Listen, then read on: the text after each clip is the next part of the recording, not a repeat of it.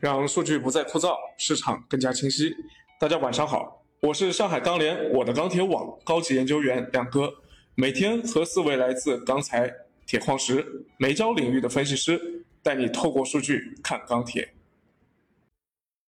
今天的天气很怪异啊，南方沿海地区气温普遍都在二十五度以上，像江西南昌这种传统的火炉城市，更是到了二十九度的高温。但是北方多数天气都出现了雨雪天气，长春最高气温只有零下一度啊！所以今天我们这个从南方坐飞机到北方出差的这个同事，呃，说是体验了一下冰火两重天的感觉。北方建筑工地可以说现在是正式进入了一个封印期。七罗继续冲高也显得有些无力，建筑钢材现货市场的价格今天是稳稳中小幅拉涨。那么今天现货市场的成交情况到底如何呢？接下来建筑钢材价格又会怎么走呢？呃，我们先来连线一下我的钢铁网建筑钢材分析师曾亮。好的，主持人，呃，正如主持人前面所说，呃，今天建筑钢材现货市场价格稳中，部分地区继续小幅拉涨。但是从成交来看的话，MySteel 调研的多数地区的一个钢厂及贸易商均反馈，今天成交较昨日是出现了一个明显的放缓。呃，一方面是因为今天全国呃降雪降雨地区比较多，然后对于下游采购需求形成了一定的个抑制作用。另一方面呢，呃，今天七罗冲高无力，市场观望情绪加剧，投机性需求出现了一个明显的转弱。所以建筑钢材整体的一个成交较昨日是出现了一个呃下滑。对于短期的建筑钢材行情走势，呃，从钢厂方面来看的话，厂家挺价意愿依然较强，因为目前大多数钢厂厂库资源都比较少。呃，例如目前华东主要钢厂的一个呃给协议户的量还都还在打折，而市场情况来看的话。钢贸商获利套现、积极出货的情绪依然较浓。呃，下游工程这一块的话，目前华东、华南、华中地区的一个工工地仍然存在着一定的一个赶工期需求，而西北、东北地区的一个建筑工地已经开始陆续停工了。呃，综合以上的话，呃，短期建筑钢材现货价格继续冲高动力不足，整体或以高位窄幅盘整运行为主。好，谢谢曾亮。正如我们之前所说的啊。大家一定要重点关注螺纹钢现货的消费情况。说完螺纹钢，我们请我的钢铁网热轧分析师张以明来为我们分析一下今天热轧市场的情况。好的，主持人，嗯，今天热轧板卷的价格呢是小幅上涨，然后分区域来看的话，华北、华东、华南地区的价格呢是大幅上涨的，华东、华中、西南、西北地区价格是小幅上涨。而黑色商品期货市场呢，整体表现是一个高位盘整、区间震荡运行的一个一个情况。零一合约呢是收涨百分之零点四。现货市场呢早盘报价站稳，市场成交一般。早盘的时候，钢坯的报价是率先拉涨，但是市场呢是稍有波动。但是整体成现货成交的弱势呢，导致热卷现货的价格是无法继续走强。嗯，而且随着连续几日的上涨呢，现货市场的观望情绪呢是渐起。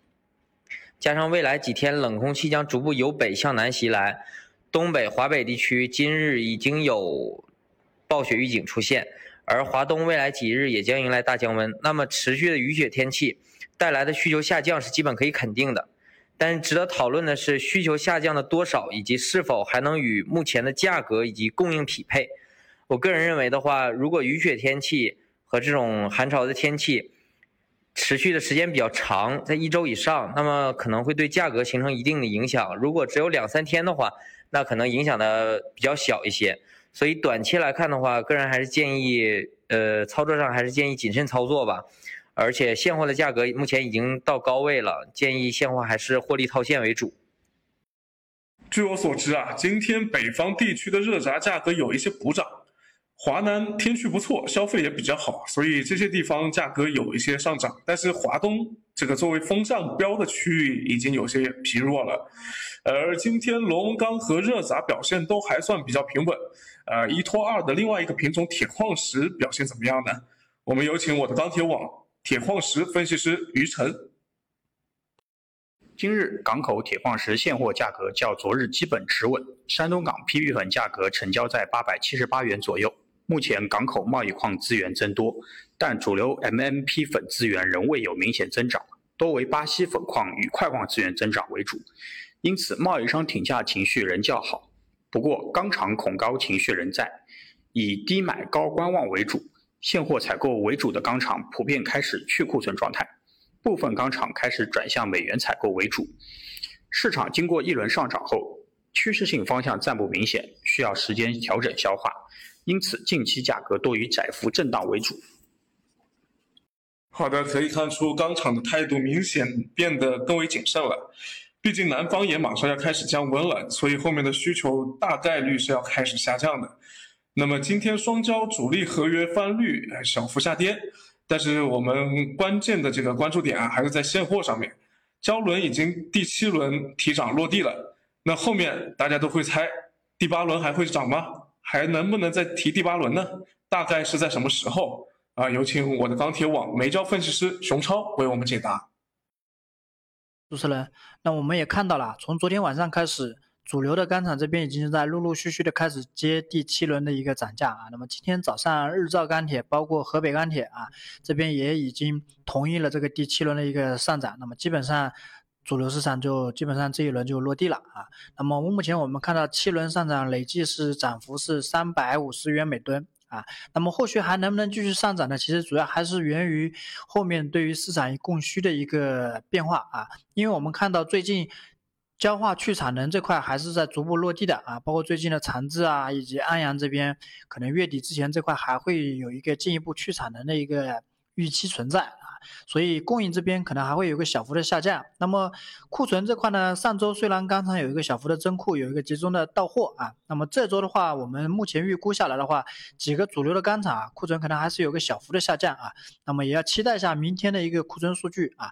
如果说明天的库存数据看下来，整个焦炭的一个库存还在持续的一个往下降的一个过程中，那么第八轮的一个提涨，我觉得也不远了啊。那么如果说硬要时间的话，可能。月底之前啊，这个第八轮提涨应该问题不大啊。目前市场我们还是比较看好的。好了，以上就是今天的一个煤焦市场情况。好的，谢谢熊超和各位分析师。今年南方的天气表现的比较异常啊，夏天热的比较晚，冬天冷的也比较晚。但是从天气预报的情况来看呢，今天很有可能就是今年冬天的一个气温拐点了。南方的工地或许还能继续赶赶工，但是年底本身也是建筑行业竣工的高峰期，北方螺纹钢需求应该是要开始被彻底封印了。那接下来螺纹钢的压力就要开始体现出来了。热卷本身基本面其实相对是比较平衡的，但在卷螺差已经为正的情况下呢，螺纹钢的价格一旦下跌，热卷大概率的也会被受到牵连。同样的呢，铁矿石价格受影响的可能性也比较大。那焦炭现货现在依然有第八轮提涨的可能性啊，但是期货之前跑得有点快，所以现在观望中，还在等一等。那总体来看，今天期货盘面表现的是比较淡定的，但是这种淡定的背后啊，我总感觉有点暴风雨来临前宁静的那种意思啊，所以个人认为，呃，你像有一些品种，比如说像螺纹钢啊，这个继续追高的风险就会有点大了，大家要这个注意一下。好的，谢谢各位收听今天的节目，我是钢联高级研究员亮哥。如果大家喜欢我们这档节目的话，请动动手指点赞并加关注，您的支持对我们非常非常重要。有什么意见或者要拍砖的话，也请在评论区里面留言。啊，钢市纷繁复杂，亮哥带你透视它。明天再见喽。